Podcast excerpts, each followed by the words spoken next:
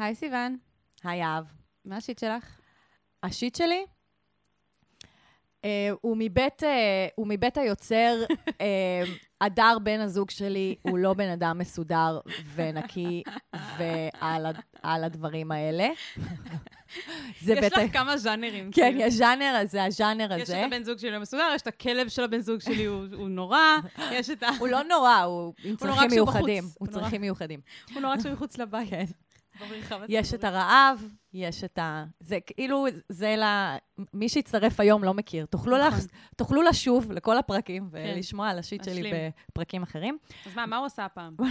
הדר, מה עשית הפעם? אוקיי, אה, אתמול היה יום מאוד עמוס לשנינו, בכלל, זה ימים מאוד עמוסים, כי אה, לא שאני אתלונן, אבל אנחנו נוסעים לאילת, כן? אה, לא למקסיקו, לא לזה, אנחנו נוסעים לאילת, וזה דוחס את כל השבוע ל... לקצת זמן. כן. היה אתמול יום קדחתני כזה, שסיימנו אותו באיזה 11 בלילה, ואז התחלנו כאילו לארוז, בגלל שהיום אנחנו צריכות, אה, אנחנו צריכים להספיק לטיסה, ואני ואת מקליטות, נכון. וקיצר היינו חייבים לארוז אה, אתמול. טוב, ואנחנו בלחץ, וגם אה, בא לפה חבר לשמור לנו על הבית, אז היינו צריכים להחליף מצעים, והכל כזה מאוד דוחק בזמן וזה. ואז זה מתחיל מזה שאנחנו מחליפים את המצעים, ואז הדר שם את זה בכביסה, והוא שם את המצעים, כן, מצעים של לא יודעת כמה זמן ישנו עליהם, כן? לכביסה מהירה של 15 דקות. ב-30 מעלות, כן? אני לא מאמינה שזה השיט שלך. חכי, אז זה פשוט מתגבר, יש הסלמה בערב, יש הסלמה בערב. זה מתחיל מזה. אני צובעת לך את זה, אני לאט-לאט בונה לך את הסיפור. אוי ואבוי, אוי? ואבוי. כן. אני כזה, אבל זה לא. באמת מנקה את המצעים. יואו, 15 יואו, דקות יואו. במים קרים, זה כביסה מהירה, עושים את זה לאיזה כמה בגדים שלבשת ואתה רק רוצה עלייך, להרגיש כן? בסדר אני- עם אני עצמך. אני צוחקת עלייך, כן? אוקיי, תצחקי עליי. לא על הדר. רגע, רגע, ותוך כדי שהוא שם את, ה- שהוא שם את זה ב- ב- במכונת כביסה, אני מריחה ריח בבית, ואני אומרת לו, אוי, לא. מה זה הריח הזה? צ'רץ' חירבים בתוך הבית. לא, זה קרה לנו כל השבוע. אפשר שזה גם יהיה השיט שלי בהזדמנות אוי אחרת. ואבוי. היה לו שלשול, כל, חזרנו כל יום עם הפתעה במקלחת. שלשול. זה נורא, זה היה. נורא, זה נורא נורא. אבל בואי נשמור את זה לפרק אחר, כן. בפני עצמו. אני מריחה את הריח, ואני אמרתי לעצמי, סיוון, תנשמי, תהיי בחדר, לא יודעת מה את מריחה, אבל בואי נקווה שזה ריח, תדחיקי. כן. ואני שומעת את הדר, אוי לא, אוי לא, אוי לא, ואני זה כזה, מה. קרה, מה קרה? עכשיו, באמת שאני באמת מאוד מותשת וזה, ואני מאוד משתדלת לשמור על קור רוח. אז אני באה לסלון, למטבח, ואני רואה אה, שהמיקרו עולה באש, פחות או יותר. מה? מעלה עשן, מעלה, מעלה עשן, עשן, עשן, עשן, עשן. מה, שמת את ה mooncup? בתוך המיקרו? רפרנסים לפרקים אחרים. כן, אנשים שהצטרפו לא הכירו, לא מי הבינו. שלא מבין, אני שרפתי את ה mooncup שלי בטעות. אנשים גם לא. יודעים מה זה mooncup, לא משנה. אז הדר שם פיתה כדי לתת לצ'רצ'י מהאנטיביוטיקה בגלל שהוא שלשל, הוא, נת... הוא שם פיתה ב... ב... במיקרו, אבל הוא לא, הוא לא שם את הפיתה לכמות הזמן שמתאימה לפיתה במיקרו, הוא פשוט לחץ על, כאילו... תשע דקות והלך. כן. ואחרי שתי דקות בלבד, הפיתה נשרפה קלות. קליל, כן. קליל אומרים? אני לא יודעת. אוקיי, בתוך המיקרו, וכל הבית התמלא עשן, והמיקרו נהיה בצבע צהוב, ואני יואו. כאילו אמרתי, אוקיי, סיוון, זה לא יעזור לנזוף בהדר, כי באמת הוא, הוא עשה טעות אנוש, וצריך להיות עם חמלה נכון. אה, לאנשים שעושים טעויות אנוש. אני כל הזמן עושה טעויות אנוש, ואת בחמלה אליי, והדר בחמלה אליי, ואנשים בעבודה בחמלה אליי, אז די. ופשוט הלכתי לחדר, ואמרתי לו, טוב, אני סוגרת את הדלת כדי שלא ייכנס עשן לחדר שינה. ובכית על המיטה. לא, לא, לא בכיתי, לא בכיתי, אבל הייתי כאילו בהכחשה כזה, הייתי כזה, שיתמודד עם זה הוא, שיתמודד עם זה הוא. באיזשהו שלב יצאתי וראיתי שהוא לא ממש מתמודד. והייתי כזה, טוב, סיוון, את צריכה להיות אקטיבית. התחלתי לנקות את המיקרו, ו... ואז כשאת מתעסקת בזה, יותר קשה. ואז אמרתי לו, את יותר מרירה לגבי זה. כן, הייתי כזה, איך הגעת למצב הזה בכלל? אני לא מבינה. והוא כזה, שמתי על שתי דקות, ואני כזה חושבת לעצמי, למה הוא לא שם רק ל-30 שניות? למה הוא לא זה? ואני כזה, יאללה, סיוון, די, די, די, די. די עם כל המחשבות האלה. הכל בסדר, אנחנו אנחנו... לא קרה אסון, צ'רץ' לא שלשל כבר יום שלם. ממש, וה, והבית מסריח, אבל זה יעבור לו. כן. אמ, זה השיט שלי. יפה. אוהבת אותך, אדר. דש. טוב, אז uh, הפורמט שלנו למי שהצטרף עכשיו ולא מכיר כל כך, זה שאתם כותבים לנו בפניות אנונימיות uh, את הבעיות שלכם, את השיט שלכם, ואנחנו uh, מקריאות את זה בפרק ונותנות עצות שוות זהב. Uh, שמות את המיקרו תמיד על פחות מדקה, ויאללה בלאגן, חיים יפים. יאללה. נתחיל? יאללה, נתחיל. אני ממש צריך את ה... אני ממש צריכה את זה. מה אני יכול לעשות במצב כזה?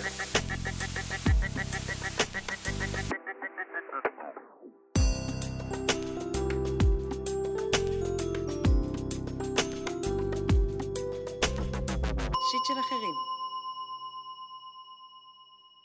פרדי ארז, בת 23. אני לסבית ובזוגיות כבר מעל שנה וחצי. שתינו גרות אצל ההורים, והיא עדיין בצבא, כך שלגור ביחד זה פחות אפשרי כלכלית. אני אוהבת אותה והיא אותי. היא סבלנית איתי, מכילה אותי, ושם בשבילי בכל הקשיים. עברתי פגיעות מיניות והתעללות ממושכת בילדות שהשאירו בי המון צלקות, והיא עוזרת לי בתהליך הטיפולי שלי ונותנת לי מקום וביטחון. העניין הוא שההורים שלה הומופובים. הם לא מקבלים את הקשר שלנו ולא מסכימים לפגוש אותי או להכניס אותי לבית שלהם. הם קשים ואטומים, ולא משנה מה ניסינו לעשות, המצב לא ישתפר. זה יוצר המון קשיים. חישובים אינסופיים לפני כל מפגש שלנו, שגם ככה מעטים כי היא בצבא רוב הזמן, סביב אירועים ועוד קשיים ודברים בסיסיים. היא כן מגיעה לישון אצלי. המשפחה שלי מכירה ואוהבת אותה. בכל פעם שהנושא שלהם מורגש במיוחד ומכביד, אני מתחילה לשקול אפשרות של פרידה. זה כאילו מהווה טריגר לכל הקשיים בזוגיות שלנו. המרחק, הצבא והפער במקום בחיים. היא כל הזמן מדברת על הצבא ואני כבר ממש לא שם, לדוגמה. השאלה היא אם יש דרך לגשר על הפער הזה ולחיות את החיים שלנו בשלום לפני שנעבור לגור ביחד. האם האהבה תנצח או שהמציאות חזקה יותר? יפה, סיום יפה לשאלה. לגמרי. אוקיי, אז בעיקרון, יש בה, בפנייה הזאת מאפיינים שהם גם יכולים להיות לכל זוג, אמ, גם שהוא לא אמ, כאילו להט"בי, נכון. ש- ש- כאילו שפשוט יש שונות בתוך, ה- בתוך היחסים. למשל, אם זו הייתה אישה צעירה וגבר מבוגר, ואז איך ההורים מגיבים לזה ולא מרוצים מהזוגיות, וכאילו זה... כאילו, העניין הוא שההורים לא מקבלים, נקודה. כן, אבל יש גם מאפיינים לפנייה הזאת שהם כן ייחודיים ללהט"בים. וגם ייחודים לס- לנסיבות שלהן. נכון, אבל כאילו אני כן רוצה להתייחס ספציפית ל- ל- בהקשר הלהט"בי, שיש איזה ציר התפתחותי שמדמיינים אותו, של יציאה מהארון, Mm. ש, של קבלה של המשפחה, ואז אפשר לחיות באושר ואושר, אבל העניין שזה לא קו ליניארי, כאילו זה כל הזמן קורה. כשמוצאים את הזוג, כאילו שמוצאים זוגיות, שעוברים לגור ביחד, שמביאים ילדים, כל הזמן יש פה בעצם יציאות מפגש... מהארון. כן, יש פה כל הזמן מפגש של קבלה, שהסביבה שלנו צריכה להכיר בזה. כאילו, כן. יש. דבר אחד להגיד, אמא יצאתי מהארון, ואז יש דבר שני להביא בת זוג, ואז יש דבר שלישי להגיד, אנחנו עוברות לגור ביחד, ואז זה כל הזמן לפגוש את היציאה מהארון בכל מיני, וזה באמת מאוד מורכב. כן, אנשים אומרים, אה, אני שומעת הרבה להט"בים אומרים, כאילו, אני לפעמים צריך לצאת מהארון כל יום. כן, כאילו-. בעבודה, עם חברים חדשים, עם כן. כן. זה.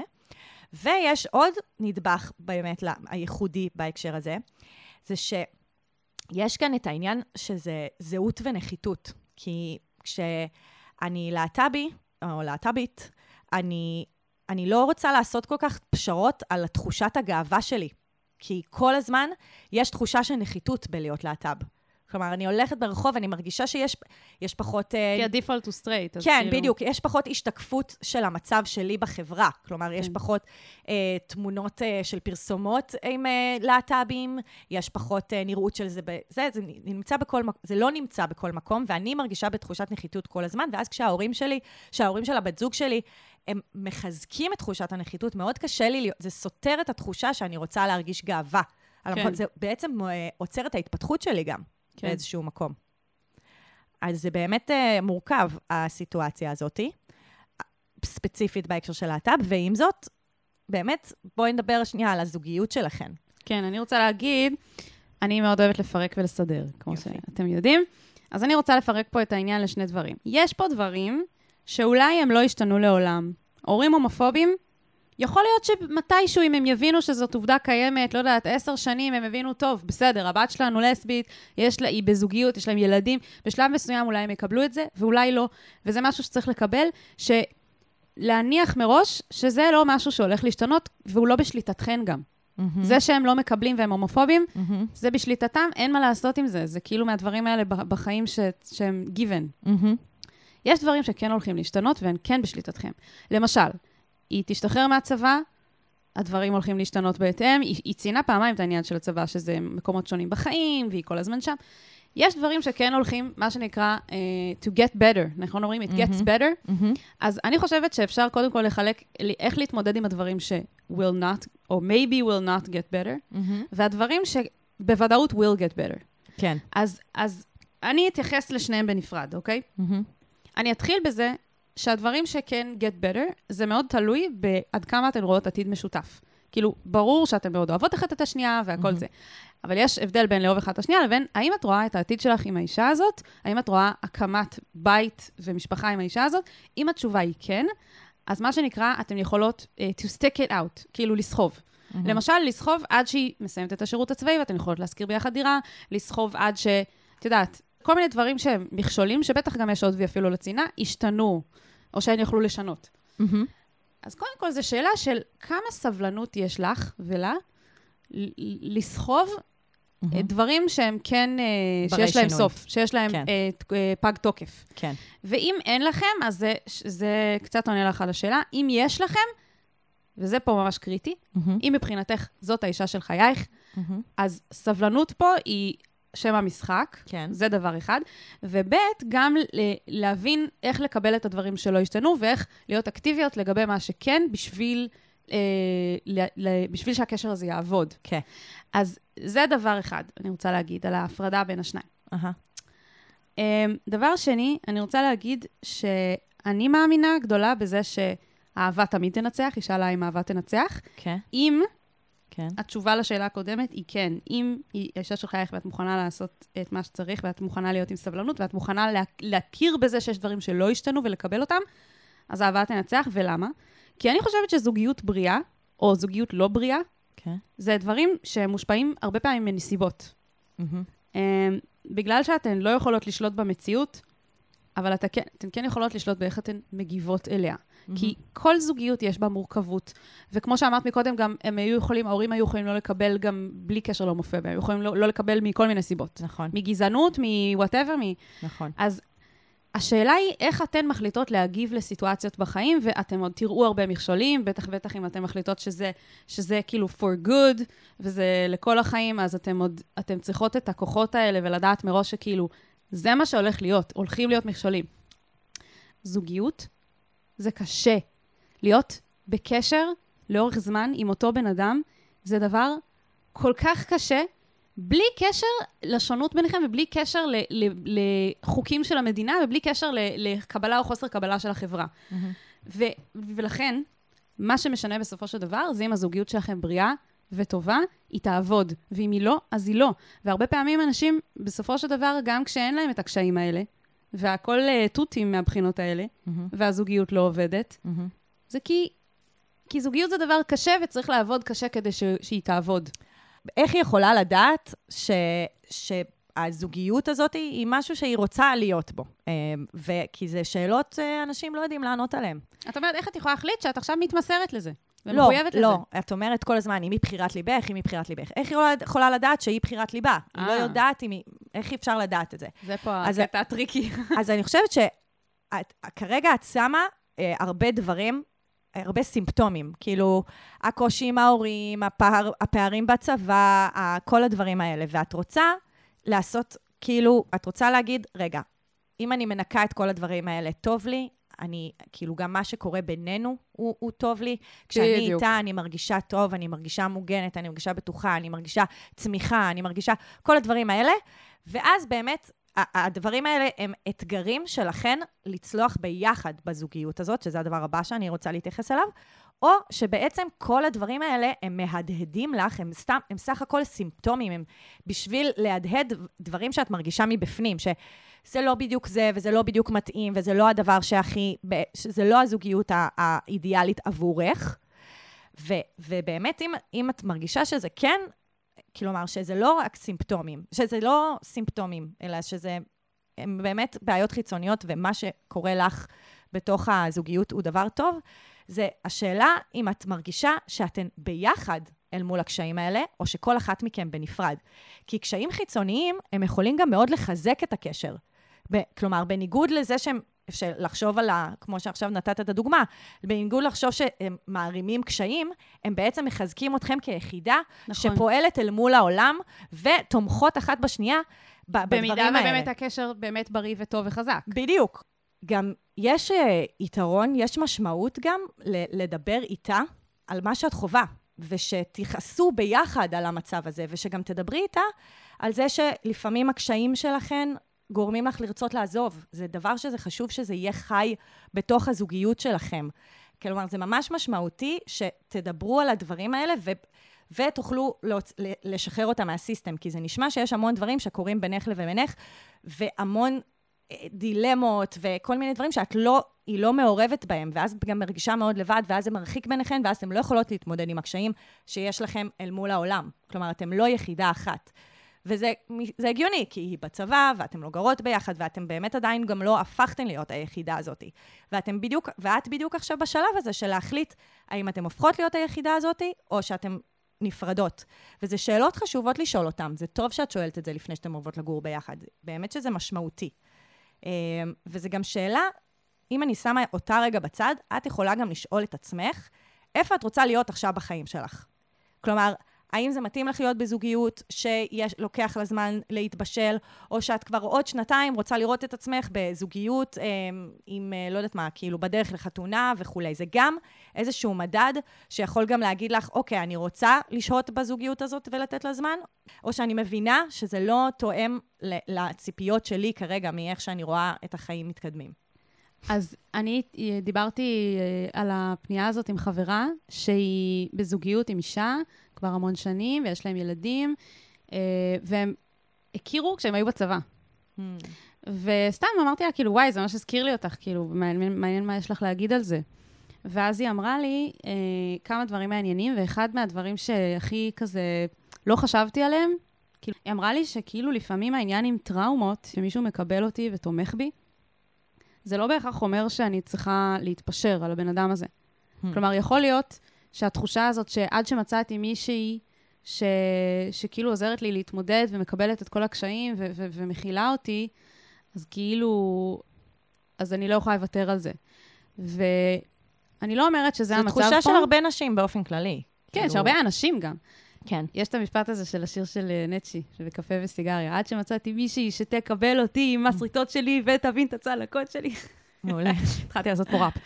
אז אני פשוט חושבת ששווה רגע לשים את המחשבה הזאת, כזה להציף אותה על פני השטח עם עצמך, ולהגיד, האם העובדה שיש לי מישהי, בת זוג שתומכת בי בהקשר של את כל הטראומות שלי, האם זה מה שמשאיר אותי איתה? כי אם כן, אז זה לא, זה לא כדאי. אבל אם זה באמת, יש, שימי את זה רגע בצד, ויש כל שאר הזוגיות שלכם, את מרגישה שהיא מפרה ובריאה וטובה וזה, אז כן. כאילו, תבחני את זה רגע. כאילו, אני חושבת שהשאלה המרכזית שלנו פה, אם כל הדברים שתיארת פה, הם בעצם סימפטומים לתחושות פנימיות שלך ב- ביחס לקשר, או שאלה בעיות חיצוניות שאתם צריכות ללמוד איך להתמודד איתן כזוג. כן, בדיוק. אז שיהיה הרבה בהצלחה, פרדי ארז. כן, בהצלחה.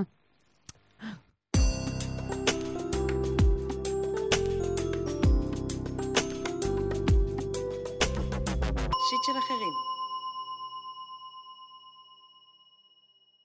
אז הפנייה הבאה שלנו היא משלומי, בן 22. יצא שהרבה פעמים בחורות שמאוד משכו ועניינו אותי לא היו בעניין שלי, למרות שהם חשבו שאני בחור ממש ממש מדהים. ממה שהן שיקפו לי ואני הבנתי בעצמי, הן פשוט לא הצליחו לראות אותי באור רומנטי, או לא הרגישו אליי משיכה. הסיבה לזה להבנתי נעוצה בהיותי בחור טוב. למשל, יצא לי המון פעמים שבדייט ראשון הבחורה פתאום מספרת דברים נורא נורא עמוקים ואישיים שלה, שהיא בכלל לא תכננה לפתוח, מה שמזכיר לה קצת שיחה עם חבר אפלטוני טוב או פסיכולוג, ולכן היא לא יכולה לדמיין אותי בהקשר רומנטי. היו בחורות שכן עפו על ה vibe הזה של הבחור הטוב, שהוא רגיש ומקשיב ועמוק ואכפתי, והייתי איתן במערכות יחסים. הבעיה הייתה שאני קצת דפקט בעצמי, וזקוק לבת זוג שיש בה קצת פלפל ורוע. השאלה שלי היא, האם זה סתם מקרה שכל הבחורות שנמשכו לבחור הטוב היו ממש טובות בעצמן? האם קיימת הבחורה שגם נמשכת לבחור טוב וגם יש בה קצת רוע?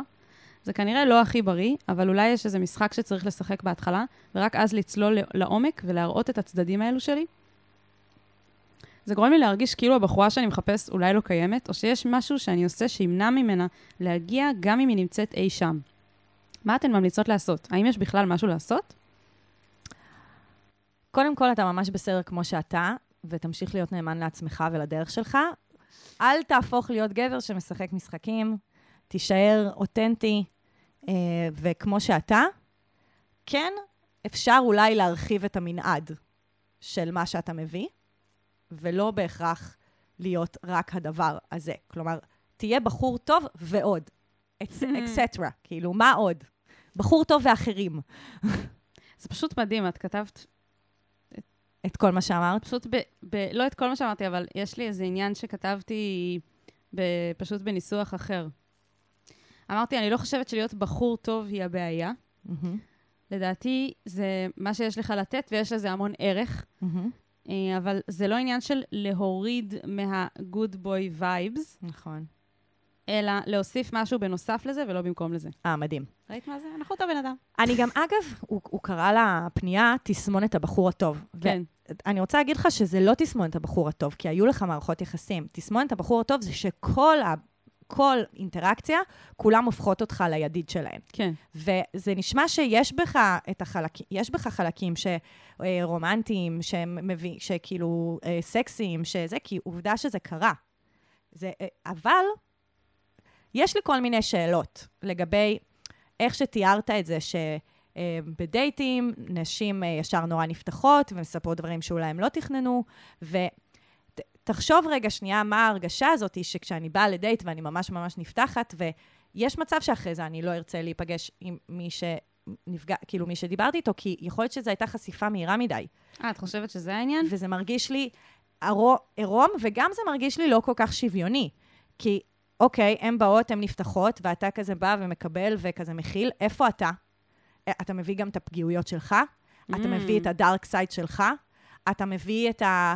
אה, לא יודעת... לשתף כאילו? כן, אתה, אתה כאילו, אתה מביא את הקשיים שלך, זה, זה, זה מרגיש כאילו, זה מייצר כאילו יחסי כוח בתוך המפגש הזה. כזה, אתה בא שלם, מורכב, אה, כאילו, מורכב, אה, כאילו, לא uh, complicated, uh, כבר אסוף, כאילו, כן. ואתה שם בשבילה. והיא כאילו, והיא, מביא, והיא פתאום, היא מרגישה את, ה, את הפתיחות הזאת, ואז היא ממש כזה נותנת מעצמה, ואז אתם מסיימים את הדייט בסיטואציה מאוד לא שוויונית. ואז היא כזה ב cringe מעצמה. גם, נכון. אגב, זה, הרבה פעמים אני חושבת שסקס על הדייט הראשון זה לא באמת דבר שנעים ל- לשני הצדדים. נכון. לא ממקום פוריטני של כזה אוי אוי אוי, סקס אה, חופשי ובלה בלה בלה, אלא ממקום שזה חשיפה, כאילו, חשיפה אישית אה, מהירה מדי. נכון. ופה יכול להיות שזה מה שקורה, כלומר שבדייט, שבדייט שאתם מגיעים, היא נפתחת נורא מהר, ואז היא, היא, היא מרגישה ערומה מהר מדי. כן. מולך. אני אתמול ממש במקרה, איך שכאילו התעסקתי בפנייה הזאת, ראיתי סרטון טיק טוק מדהים, שמישהי פשוט הסבירה, הלוואי והייתי יכולה פשוט... אני אשתף את זה ב... ביום שנשחרר את הפרק, אני אשתף את זה בסטורי, אז תדאג לעקוב. וואו, וואו, זה מורכב. כן, אה? שימי את הלינק. אני אשים לינק. פשוט יש... כזה מצא את המטמון, את עושה לו.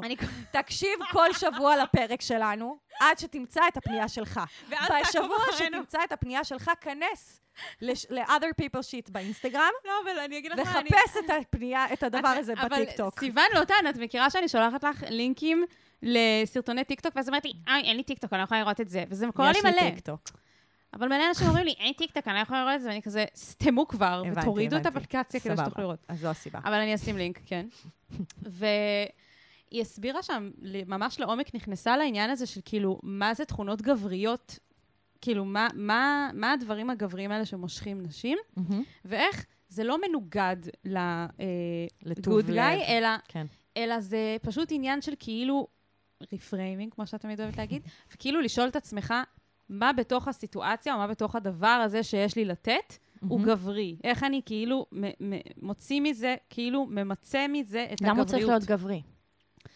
כי אני חושבת ש... תראי, הוא סטרייט, כן. ויש פה... אנחנו לא יכולות להתעלם מזה שיש פה עניין של משיכה. אני גם רציתי להגיד שהרבה פעמים, נגיד, אני פוגשת מישהו, מהמם. והוא אחלה בן אדם, ואני כזה ממש עפה על האופי שלו וזה, אבל כאילו אני לא נמשכת אליו, כן. מינית. ואז אני אומרת לעצמי, shit, אוף. ואני נכון. שואלת את עצמי, למה הרבה פעמים? כי אהה. בסוף זה לא באמת רק מראה חיצוני, יש פה הרבה זה- עניין של... זה כמעט ולא. זה גם הרבה עניין של כאילו... כן, כאילו, מה שהוא כמה אני... משדר. כן, ו- וכמה הוא... וכן, לא נעים לנו להודות בכל המשחקים המגדריים האלה, אבל זה כמה שהוא משדר גבריות. העניין הוא שגבריות זה לא שווה מאצ'ואיזם. וזה לא מהמם. שווה גבריות רעילה. וזה מהמם. מה שהרבה פעמים אנשים מתבלבלים, וחושבים, אם אני רוצה להיות גברי בעיניה ומושך בעיניה, אז אני צריך להיות גם קצת רעיל, קצת רע. מהמם. אז לא... אז היא מסבירה בעצם איך לא לעשות את המעבר הזה ולשמור על זה. אני לא כאילו. בטוחה שהמשיכה היא לגבריות.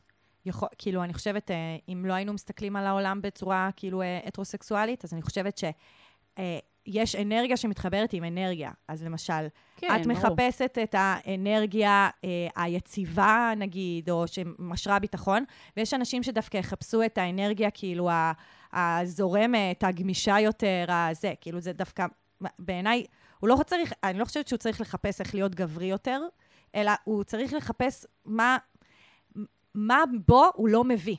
כאילו, מה, איזה דברים, הוא, הוא, הוא כאילו מביא משהו צר מתוך האישיות שלו. Mm. ואז בגלל זה באמת יש ואז איזה... הוא נהיה רק כותל, חומה כזה. כן, שבאים לבכות אליה כזה. בדיוק. זה מה שאת אומרת. וגם, כאילו, הייתי רוצה להוציא מהדיבור את העניין הזה של להיות טוב ולהיות רע, ולהכניס במקום זה פלפל. כאילו להגיד, אוקיי, אתה מחפש את הפלפל, הן מחפשות בך את הפלפל, הם מחפשים, אתם מחפשים את הריגוש, זה כן. אחלה. זה גם מה שהוא מחפש בנשים, בדיוק. הוא אמר את זה. אתם מחפשים את הריגוש, אתם יכולים גם לייצר את זה בעצ- בעצמכם. אתם יכולים להיות שני האנשים הטובי לב, הטובים בעולם, שלא רוצים להזיק לנמלה, וכאילו, שהחיים שלכם יהיו מלאי אקסטרים, או להיות ביחסים פתוחים, או לעשות, אה, לא יודעת מה, או כאילו... לא יודעת, עוד מכניסים או להיות BDSMים. כן, כן. את כאילו אומרת, זה לא סותר. כן. וזה מאוד ולא מתקשר לי... צריך להכניס את ה... כאילו זה שהוא שאל, רגע, אז. טוב, אז אני צריך להכניס את המשחקים. אני מרגישה שזה כניעה חברתית כזאת. כן. יאללה, נמאס לי, אני בן אדם טוב, וכל היום רק מזלזלים בי, אז אני עכשיו אתחיל להיות רע. לא, לא, לא. כן. העולם צריך להשתנות לכיוון השני, לא לכיוון של הרע. כן, אבל יש פה עוד סוגיה, שזה העניין של אנשים שהוא מושך אליו, וזה כמובן תמיד בא ביחד. כאילו, זה שהוא אמר, איכשהו אני... אני בעצמי נמשך לנשים האלה שיש בהן פלפל, יש להן קצת רוע, קצת מהמם. bad girl כזאת. וזה ב- זה מבחינתי הסוגיה העוד יותר קשה פה. כי אז אתה מושך אליך אנשים שיכול להיות יפגעו בך, ואתה כאילו קצת... אה, אתה יודע שכאילו זה לא מה שיעשה לך טוב ולא מה שאתה צריך, אבל אתה נמשך לזה. ושם אני מאוד מאוד מזדהה. ואני חושבת שזה מאוד מאוד קשה. הרבה מאיתנו כאילו מוצאים את עצמנו נמשכים ומושכים אלינו את הטייפ שכאילו לא באמת יהיה מיטיב איתנו. שזה לא קשור, מצליחים למ... להשתחרר ל... מזה. שזה את מה שאנחנו תמיד חוזרות אליו, שזה קשור למערכת יחסים שלך עם עצמך. כאילו, אם אתה כן. אוהב את עצמך, ואתה רוצה, ואתה בריא, ואתה רוצה שיהיה לך טוב, אז לאט-לאט האנשים שעושים לך רע, הם יפסיקו לא להיות. מושכים. כן. בדיוק. אז, וגם אני באמת חושבת שזה לא חייב להיות הסיפור הזה, שהוא מחפש את ה-bad girl. זה יכול להיות הסיפור שהוא מחפש את מישהי שהיא כאילו ראויה לו, ושהם מוצאים את הדרך להיות רעים, במרכאות. להיות פלפל, כאילו, להיות, להכניס פלפל. כן, בצורה שהיא שונה. כן. אז uh, בהצלחה, שלומי. המון בהצלחה, מאמינים בך. מאמינות, כי נכון, אנחנו כן. נשים. אני לא יודעת למה אמרתי את זה.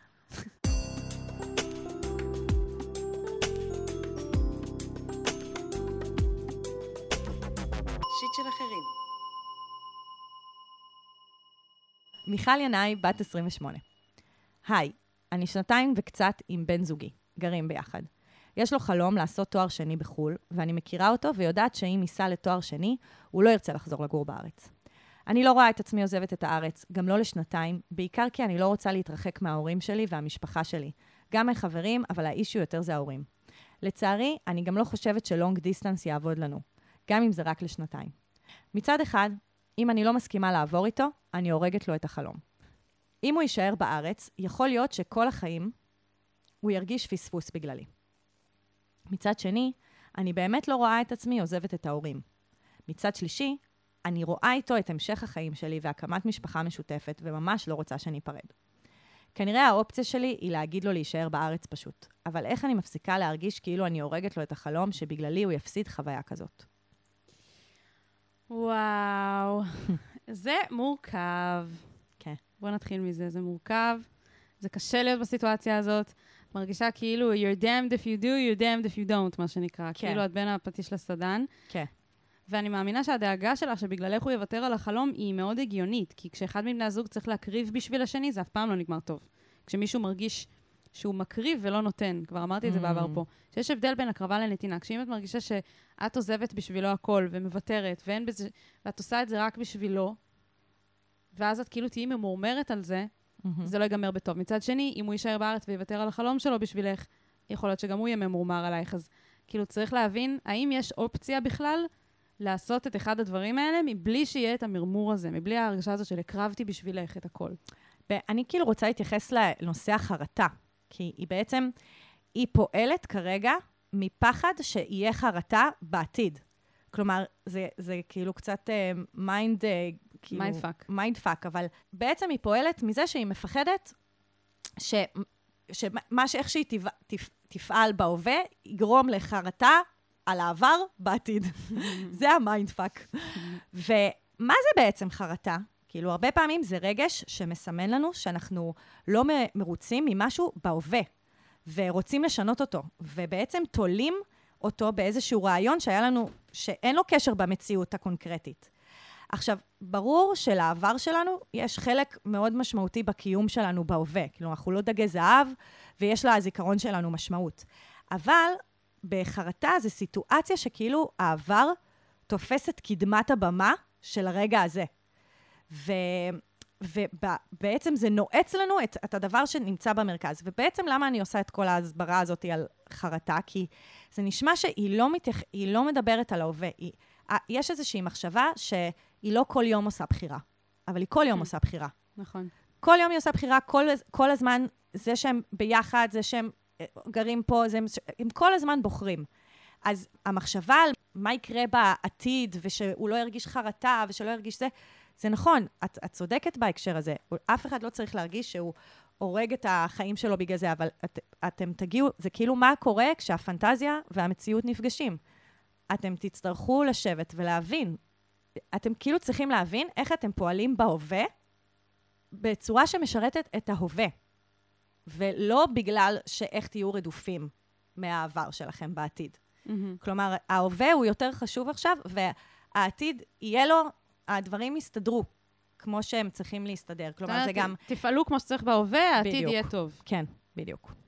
כן, שגם להיות רדופים על ידי העבר, זה גם uh, כולל בתוכו להתחרט ש... שוויתרתם על הקשר. זה גם uh, משהו שהיא מפחדת שיקרה. כן. כאילו, להיפרד זה גם לא משהו ש... שהוא רצוי.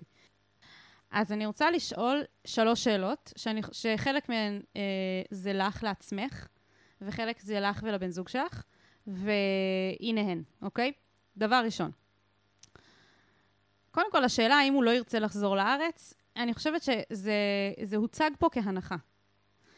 אני חושבת שזה משהו ששווה לפתוח ולדבר עליו ולהגיד, כאילו, אם אתה תלך, תעשה תואר, תצליח בזה, אתה יכול, אני מרגישה שכאילו היא מראש מניחה שהוא לא ירצה לחזור לארץ, משהו ששווה קודם לברר אותו, לשאול, להבין עד כמה הוא באמת, אה, עד כמה הסיכון הזה קיים. מהמם. שהיא תעבור איתו לשנתיים, ואז הוא יר- ירצה להישאר, והיא לא תרצה להישאר, ואז היא סתם, כאילו בזבזה שנתיים, למרות שאני גם לא מאמינה בזה, כן? מהמם. Um, אז את זה קודם כל אתם צריכים לברר ביניכם ולשבת על זה ו- ולהבין מה הסצנריוז האפשריים ביחד. באמת, להגיד, מה יקרה אם ככה, ככה, ככה, ככה, בואו נדבר על איך נרגיש אם כל אחד מהדברים האלה יקרו. מהמם. זו שאלה לא. עכשיו שתי שאלות אלייך, לעצמך. דבר ראשון, אה, על מה את מוותרת בארץ, חוץ מהאנשים שאת אוהבת? היא ציינה את זה שהיא לא רוצה להיות רחוקה מהמשפחה ומחברים. האם את מגשימה את עצמך כאן בארץ? האם יש סיכוי שתוכלי להגשים את עצמך גם בחו"ל? האם יש סיכוי שתוכלי לייצר לעצמך אה, קהילה תומכת ומשפחה על, ש, שנייה במקום שאת תהיי בו, זה שאלות ששווה לשאול. עזבי את, את מה תרגישי מהגעגועים לאנשים שפה, שהם באמת המשפחה וה, והכל והבית. האם יש פה חששות מזה שלא תצליחי אה, לייצר את זה בעצמך במקום אחר, ותהיי זרה ומנוכרת ותהיי בודדה? שזה משהו שהיא לא ציינה, ואני חושבת שיכול להיות שיש פה עניין של לפחד מלהיות לבד ולהתחיל התחלה חדשה ולהיות במקום זר. Mm. זה, תשאלי את עצמך את השאלה הזאת. שאלה שלישית, מה, כאילו, האם יכול להיות שיש פה שאלה של לצאת מאזור הנוחות? מהמם. כאילו, אני לא יודעת מי, היא לא, היא לא פירטה יותר מדי, אבל אף אחד לא באמת רוצה להיות רחוק מההורים והמשפחה והחברים. כולם רוצים להיות במקום הזה שנוח ונעים ו- וכיף, ואת מכירה את כולם, ואת כזה, יש לך את ה- כל הדברים האלה ש- שזה הבית. מהמם. ולעזוב לעזוב את הדבר הזה ולעבור למדינה בצד השני של העולם, זה משהו שכאילו לאורך ההיסטוריה המון אנשים עשו, והיה להם כל מיני דרכים להתמודד עם זה. ויכול להיות שיש פה קצת פחד מכאילו לצאת מאזור הנוחות, לעשות משהו חדש ומפחיד.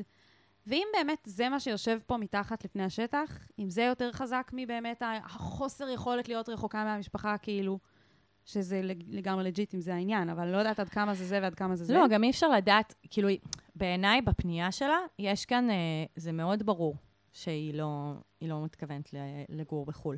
כאילו, זה מאוד ברור, וזה מאוד, כאילו, זה נשמע, גם יכול להיות שיש מצב, כאילו, שההורים שלה נמצאים בו, שהיא לא יכולה לעזוב אותו. היא כאילו, אני אגיד לך מה אני הבנתי ממנה. היא מוכנה לעשות את זה, היא כאילו עוד איכשהו מוכנה לעשות את זה לשנתיים, אבל היא מפחדת שזה לא באמת יהיה שנתיים. כי אם זה יהיה שנתיים, היא אולי תוכל לעמוד בזה. אם זה יהיה יותר, לא, אין היא אומר- מצב. היא לא, היא אומרת, גם את השנתיים האלה, אני לא, אני לא יכולה. לא יודעת, אני- שאלות האלה זה שאלות ששווה לשאול, בעיניי.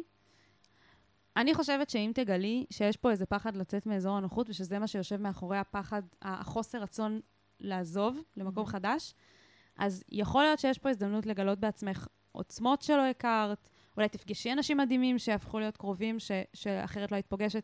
כאילו, יש פה גם הזדמנויות, ויכול להיות ששווה לדבר על זה, כאילו, עם עצמך ואיתו.